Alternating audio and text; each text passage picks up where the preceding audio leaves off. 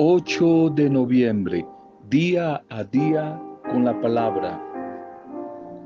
Si sometemos nuestros pensamientos, pero de verdad, a la dirección del Espíritu Santo de Dios, si sometemos esos pensamientos a veces incontrolables, vamos a encontrar eh, paz. Si no lo hacemos, siempre vamos a ver defectos y antipatía en toda la gente. Pero si los dirigimos a lo bueno, vamos a encontrar muy simpático a todo el mundo y gozaremos mucho de la vida. No olvidemos lo que el Señor Jesús dijo. ¿Cómo es que se dedican a mirar la basurita que hay en el ojo ajeno? Si ustedes tienen una viga más grande en su propio ojo y no la han visto. Mateo 7:3.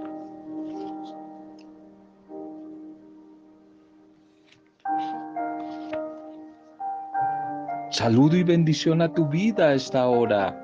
Bienvenidas, bienvenidos a este nuevo momento, a este nuevo encuentro con la palabra del Señor, con la intercesión. Punto de encuentro, la oración. Punto de encuentro. Cuando nos ponemos de acuerdo, como dice Jesús en el Evangelio de Mateo capítulo 18, pónganse de acuerdo unos a otros a orar al Padre. Si nos ponemos de acuerdo para orar todos los días unos por otros, vamos a ver maravillas Bendiciones, saludo a las familias, a las comunidades, a los grupos, a todos los que de una u otra manera les llega este audio. Una bendición a todos los que hoy están de cumpleaños, celebrando la vida, algún tipo de aniversario, y nuestra intercesión no puede faltar por los que están viviendo momentos duros, amargos, pruebas, sufrimientos en alguna área, alguna situación en particular. Nuestra oración por cada uno de ustedes. Nuestro primer mensaje para este día. Falsos dioses, falsos dioses. Libro de Isaías 44, 18. Isaías 44, 18. Esos ídolos no saben ni entienden, porque cerrados están sus ojos para no ver y su corazón para no entender. Esos ídolos de barro, de madera, de carne que los seres humanos construimos, no escuchan, no saben, no entienden, sus ojos están cerrados, su corazón está eh, encerrado, no puede entender, no pueden obrar, son dioses muertos.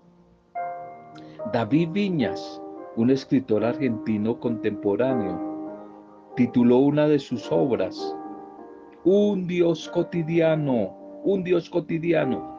Y el argumento o la trama de su libro plantea un problema muy actual, la necesidad que tienen los seres humanos, las mujeres y los hombres, de crearse cotidianamente un Dios a la carta, un Dios que les permita vivir ese día, pero de acuerdo a lo que ellos quieren. Constantemente vemos personas que necesitan encontrar cada día un sentido para su vida. Y por eso se forman, se erigen dioses efímeros, pasajeros, con los que pretenden llenar el vacío de su existencia. Multitudes, grandes multitudes, viven y sufren dependiendo de esos ídolos, esos ídolos que el mercado produce, los ídolos de la música, los ídolos del deporte, del fútbol, artistas de la televisión, del cine, tantos ídolos. Se entregan con toda su fuerza emocional en los brazos de esos dioses prefabricados ríen y lloran histéricamente, alienados de la realidad, rindiendo culto a sus ídolos de barro, ídolos muertos, los defienden con un fanatismo terrible, los contemplan con adoración y están dispuestos a entregarse a ellos en cuerpo y alma. Tantos dioses cotidianos con los que se ayudan a vivir, a enfrentar la vida. Dioses que les sirven hoy, quizás dicen ellos, pero que son impotentes en los momentos de sombras, de angustias, en los momentos difíciles, en los momentos del sinsentido de la vida. Estos son los síntomas de una sociedad interiormente vacía, enferma, como muerta, carente de ideales, que necesita crearse, forjarse esos ídolos para poder vivir. Definitivamente, como alguien decía, el ser humano es un hacedor de ídolos. Es la moderna idolatría que como aquella que describe Isaías, está llena de insensatez y lleva a la perdición. Tantos dioses falsos que no saben ni entienden, están cerrados sus ojos para no ver y su corazón para no entender. Nos ha tocado vivir no solamente unos tiempos duros, difíciles, sino en medio de una sociedad idólatra que ejerce gran presión para que también nosotros los creyentes en Jesús, los cristianos de todas las denominaciones, nos inclinemos ante ellos, ante esos dioses falsos. El apóstol Juan nos anima y nos exhorta diciéndonos en primera de Juan 5:21, primera de Juan 5:21, hijitos, cuídense, guardaos de los ídolos. Esta advertencia tiene una tremenda actualidad y los cristianos tenemos que estar muy pilas, atentos en la jugada porque nuestra adoración debe rendirse solamente al único Dios. Nuestra entrega y servicio solamente al único Dios. Al Dios. ¿Cuál Dios? Al Dios que nos reveló Jesucristo. Al Dios de Jesucristo que es Padre. No tendrán otros dioses ajenos delante de mí. Había dicho allí en el Antiguo Testamento el Señor Éxodo 23. No tendrán otros dioses no tendrán otros dioses fuera de mí. Bien, vamos para nuestra liturgia. Vamos para nuestra liturgia en este día. Hoy iniciamos en la primera lectura un ciclo de una semana de un libro que ya habíamos visto algunas, algunos capítulos saltados, el libro de la sabiduría, Hoy la primera lectura es Libro de la Sabiduría 1, 1 al 6. Sabiduría 1, 1 al 6. Este libro que nos va a acompañar durante una semana en la primera lectura es un texto maravilloso, un libro muy, muy especial. No está en el canon de Jerusalén, porque fue escrito originariamente en griego. Y seguramente allí en Alejandría, la capital egipcia de, del helenismo, no está en las Biblias de los que no son católicos, de los cristianos protestantes, no está este libro maravilloso, que fue originalmente escrito en griego y y que se dio para comunidades que estaban por fuera de Jerusalén, comunidades que estaban eh, quizás en el destierro, en el exilio fuera de Jerusalén. Un libro maravilloso, este que nos presenta hoy la liturgia como primer libro que nos va a estar acompañando a lo largo de esta semana, que nos invita a tener una vida en consonancia con la palabra del Señor, en este caso la ley del Moisés. Este último libro, La sabiduría del canon cristiano, allí el Antiguo Testamento, al parecer fue escrito hacia el año 50 antes de Cristo. Y se dirige a todos los reyes, a todos los reyes que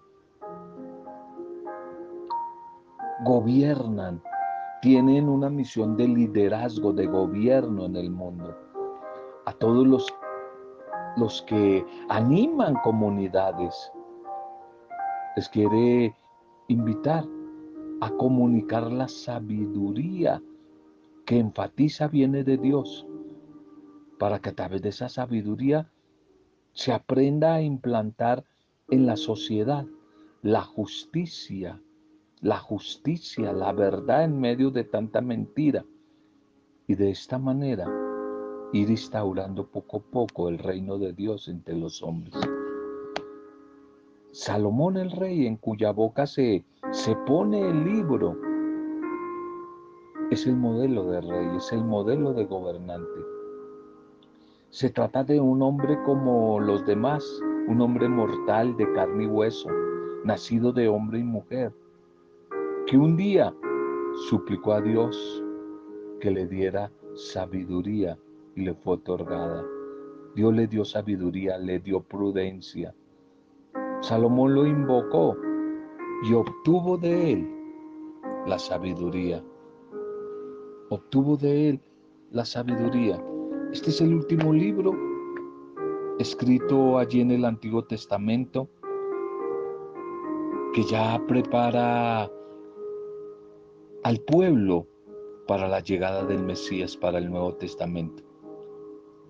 Y todo este libro es como un canto a la sabiduría venida de Dios, a la verdadera sabiduría, opuesta quizás a la inteligencia humana que a veces viene de los necios, que no tienen la mentalidad de Dios. Por eso el lenguaje de este libro es sobre el espíritu, espíritu y sabiduría, espíritu y sabiduría de Dios, que se asemeja mucho a lo que se nos revelará más adelante sobre Cristo Jesús y sobre el Espíritu Santo. También a través de este libro se llega a mostrar un poco, a vislumbrar con claridad la doctrina de la vida futura y también del premio, del premio a los fieles y lo contrario, de la desdicha de los infieles. La sabiduría es un don de Dios y solo la pueden llegar a poseer las mujeres y hombres de corazón sencillo, de corazón humilde. Los que no desconfían, los que no tienen razonamientos retorcidos. La sabiduría la van a encontrar los que buscan con corazón entero a ese Dios, el Dios de la vida. La sabiduría no entra en el alma de mala ley, ni habita en cuerpo deudor, va a decir. Los necios y los que hablan demasiado, los que se creen sabios en su hablar, tampoco sabrán acoger en sí mismos esta sabiduría que viene de Dios. La sabiduría no es igual a los muchos conocimientos humanos, sino es como esa intuición interior que nos hace ver las cosas con la mirada de Dios. La sabiduría es la capacidad de descubrir que el hilo conductor de la historia lo lleva siempre el Padre Dios, el Padre Creador, el Padre del cielo, quien se nos ha revelado plenamente en la persona de su Hijo Jesús. Por eso todos debemos anhelar, desear, pedir, buscar esa sabiduría, como Salomón el Rey, por encima de todas las cosas. Por encima de todas las cosas, buscar esa sabiduría para poder obrar, proceder siempre con justicia, con misericordia, con caridad, en todos los aspectos de la vida. El salmo para hoy es el Salmo 138, un salmo precioso, donde el estribillo, el responso de la comunidad orante va a clamar al Señor, guíame Señor por el camino recto. En esta oración eh, encontramos expresado el deseo de la comunidad, de los orantes, de que siempre sus pasos sean guiados por el Señor de la vida. Dios lo conoce todo y su sabiduría es mucho mayor a la de los hombres. Entender que su voluntad es lo que más nos conviene es más útil que tratar de recorrer solo ese camino de la existencia. Qué hermoso es tener a Dios por Padre y que nos contemple continuamente con su gran amor. Él que siempre vela por cada uno de nosotros, que nos cuida. Jamás podremos escapar de su mirada llena de amor, llena de ternura, llena de bondad. Él nos conoce hasta en lo más profundo de nuestro ser. Y a pesar de que muchas veces lo hemos ofendido, Él jamás ha abandonado, no nos ha abandonado ni se ha olvidado de nosotros. Pues su amor por cada uno de nosotros es un amor siempre fiel, personal, incondicional.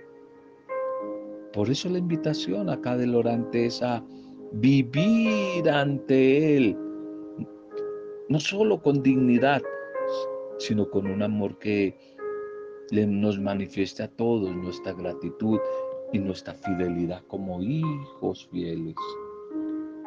El Evangelio de este día, el Evangelio de hoy, Lucas 17, 1, 1 al 6. Lucas 17, 1 al 6. En este Evangelio de hoy escuchamos algunas recomendaciones de Jesús sobre el escándalo, el perdón y la fe. El ser piedra de tropiezo para los demás, el escándalo, el perdón y la fe, como tres temas. Estos tres aspectos tienen un común denominador el servicio al reino de Dios. Es decir, la búsqueda e instauración de una sociedad diferente, de una sociedad justa, solidaria, fraterna, igualitaria. Pero en dicha búsqueda, nadie va a estar exento de desviarse en algún momento del camino y de asumir valores contrarios a los del reino que Jesús propuso.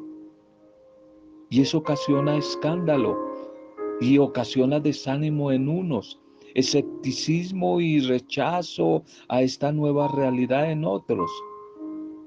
Pero en todo caso, siempre ha de emplear el recurso a la corrección fraterna, al regresar al camino, al corregir, al arrepentimiento y ante todo al perdón, a la reconciliación, al perdón. Los apóstoles, un poco asustados de un estilo nuevo, radical de vida tan exigente, por eso le piden a Jesús que aumente su fe. También a nosotros debemos tener mucho cuidado de tratar de no ser piedra de tropiezo, de escandalizar a los demás con nuestra conducta, sobre todo a los más débiles, que a duras penas tienen ánimos para ser fieles. No somos islas. Influimos positiva o negativamente en los demás, en los que conviven con nosotros a diario. Por eso se nos exige un esfuerzo sincero por mantener la coherencia en nuestra vida. Y de la misma forma, debemos siempre aprender a corregir al hermano, con delicadeza, con amor, con bondad, con misericordia, siempre dispuestos a perdonarle y a darles una nueva oportunidad, una oportunidad de que les ayude a rehabilitarse. Claro que esto no va a ser fácil, pues estamos más acostumbrados a juzgar, a condenar, a siempre echar en cara el error, el pecado de los demás. Pero si le pedimos al Señor la guía de su espíritu con fe, Él va a venir a nuestra ayuda y nos va a ser capaces de poder vivir esto y, y mucho más. Vivir esto y mucho más. Este Evangelio de la comunidad de Lucas sigue enmarcado en el contexto del camino a Jerusalén. No olviden que ese es el objetivo. Jesús que va camino hacia Jerusalén. Y allí es donde el Señor a través del camino que en la escuela de la vida, la facultad, la universidad de la vida de Jesús es el camino. Y allí es donde presenta esta temática de la vida de la comunidad, el escándalo a los débiles, a los niños, a los pobres, a los excluidos, el perdón al hermano que se arrepiente y la fe y fidelidad de los animadores de la comunidad. Quizás no utiliza imágenes, este evangelio eh, muy difíciles, sino sencillas. Por eso evoca el escándalo a los más pequeños. Y coloca ahí una, eh, tarea muy fuerte para cuidarnos de, no escandalizar. Va a decir que sería mejor que se pusiera una piedra de molino al cuello y se arrojara al agua antes de escandalizar a alguien. Necesitamos recordar que en la simbología bíblica el mar, el mar es el abismo donde habitan los monstruos marinos. Es el, el mar es el lugar de la maldad, del famoso leviatán, del diablo, que hablaban muchos. Tal vez lo que Lucas quiere decirnos es que el texto es que quien se especializa en escandalizar se está exponiendo él o ella misma a colocarse una pesada ancla que tarde o temprano lo va a hundir en el mal, en el mar de la muerte, de la derrota total. Que quede claro que quizás la referencia es a la persona que decide y no como un acto de Jesús contra esta persona, sino la misma persona que decide optar definitivamente por el camino del mal. Porque el ministerio que Jesús ha dado es el ministerio del amor y del perdón y de la salvación. Él no vino a condenar a nadie, pero algunos querrán por su cuenta ellos mismos ahorcarse, ellos mismos amarrarse al cuello una piedra pesada y ellos mismos condenarse lanzándose al mar de la muerte eterna. Y quizás con respecto a esto, Jesús utiliza la numerología bíblica como para hacer una hipérbole que nos permita entender que el perdón que debemos estar dispuestos siempre a dar, a compartir con los demás, es un perdón limitado, limitado por nuestra condición precisamente humana. Que peca contra el hermano, va a decir el Señor, siete veces al día y siete veces se arrepiente, hay que perdonarlo siete veces. La numerología bíblica. En la lógica de Jesús no existe contradicción entre el número de pecados y la capacidad de arrepentirse. Somos nosotros los que negamos fácilmente que un reincidente se arrepienta de verdad. Pero el Señor siempre abre la puerta para que su hijo herido e indigno entre a su casa. Lo que sucede es que en el texto se trata del pecado contra ti, es decir, del pecado del hermano contra el hermano que eres tú. Por eso la exigencia es personal. Perdona siempre, perdonar siempre. Y por último, la problemática de la fe, que debería ser lo suficientemente fuerte como para pedirle a la higuera que salte y se eche al mar.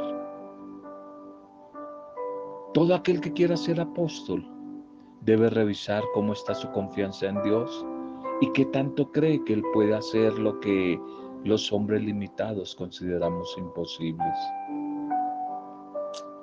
Pidámosle hoy a nuestro buen Dios, al Dios de la vida, al Dios del amor, que Él sea para nosotros luz a través de su palabra, que Él siga guiando nuestros pasos para crecer en su gracia, que sea, Señor, tu palabra fuerza en medio de nuestra debilidad y la certeza de que estás a nuestro lado en el camino de la vida. Que tu palabra, buen Señor, sea nuestro alimento y el impulso de nuestra acción. Que tu bendita y poderosa palabra sea siempre nuestra compañía en medio de la soledad y nuestro consuelo en medio de la tristeza. Que tu palabra caiga en mí, en ti, en cada uno de nosotros y siempre dé frutos abundantes y permanentes. Que tu palabra cada vez nos acerque más al Maranatá, es decir, lo que vamos a celebrar dentro de un mes, la Navidad. Por eso desde ya, Señor, te invitamos a que vengas, no tardes tanto. Queremos, Señor Jesús, que tú vengas, vivas, reines en nosotros, con nosotros y entre nosotros. Gracias, Padre, por el mensaje de este día. Gracias, Padre, por tu bendita palabra, que podamos vivirla, que podamos, haciendo la vida, compartir con los demás. Gracias con tu entrega total allí en la cruz, signo del amor misericordioso que tienes por cada uno de nosotros. Gracias porque nos has mostrado que la medida del amor es amar hasta el extremo y que la medida del perdón es perdonar sin medida. Ayúdanos, Señor, a ver siempre con misericordia a nuestros hermanos, para saber perdonar a los que nos fallan, a los que nos hieren, a los que nos ofenden, y concédenos, concédenos el don de la humildad para dejarnos corregir y también con humildad pedir perdón, atrevernos a pedir perdón, de modo que nuestro testimonio de vida, de vida sea digno de tu amor, de ese amor con que nos has amado siempre, Señor. Bendito, alabado y adorado sea, Señor. Que a través de la palabra que hoy hemos compartido sean bendecidas nuestras vidas, las mujeres, los hombres, las parejas, los viudos, las viudas, las mujeres solas, los que se sienten solos y solas, las familias, los ancianos, los jóvenes, los niños, los enfermos, todos los que nos piden oración. Intercedemos en este momento a través de la palabra tuya, Señor. Los que están enfermos graves, los que están viviendo una etapa de duelo, los desplazados, los desempleados, los que tienen problemas económicos, los que tienen problemas en la convivencia con los otros. Hoy oramos por cada uno de ellos, todos los que nos piden oración. Aquí, Señor, los sumergimos en el poder de tu palabra, los que están de cumpleaños. Hoy te los entregamos celebrando algún tipo de aniversario. Nuestras familias, barrios, vecinos, nuestro país, nuestros pueblos, ciudades, otros países, allí donde nos han acogido, Señor. Oramos por esos países, dándote gracias y pidiendo tu bendición. Gracias, buen Padre Dios. Gracias, gracias, gracias. En el nombre tuyo, Padre Dios, con acción de gracias y alabanzas. En el nombre tuyo, Señor Jesucristo, nuestro Salvador, camino, verdad y vida. Y en el poder e intercesión en nombre tuyo, Espíritu Santo, siempre con acción de gracias, alabanza y adoración a ti, Dios uno y trino de amor en compañía de María, nuestra buena madre, hemos compartido el mensaje de hoy. Amén. Roberto Samudio de día a día con la palabra.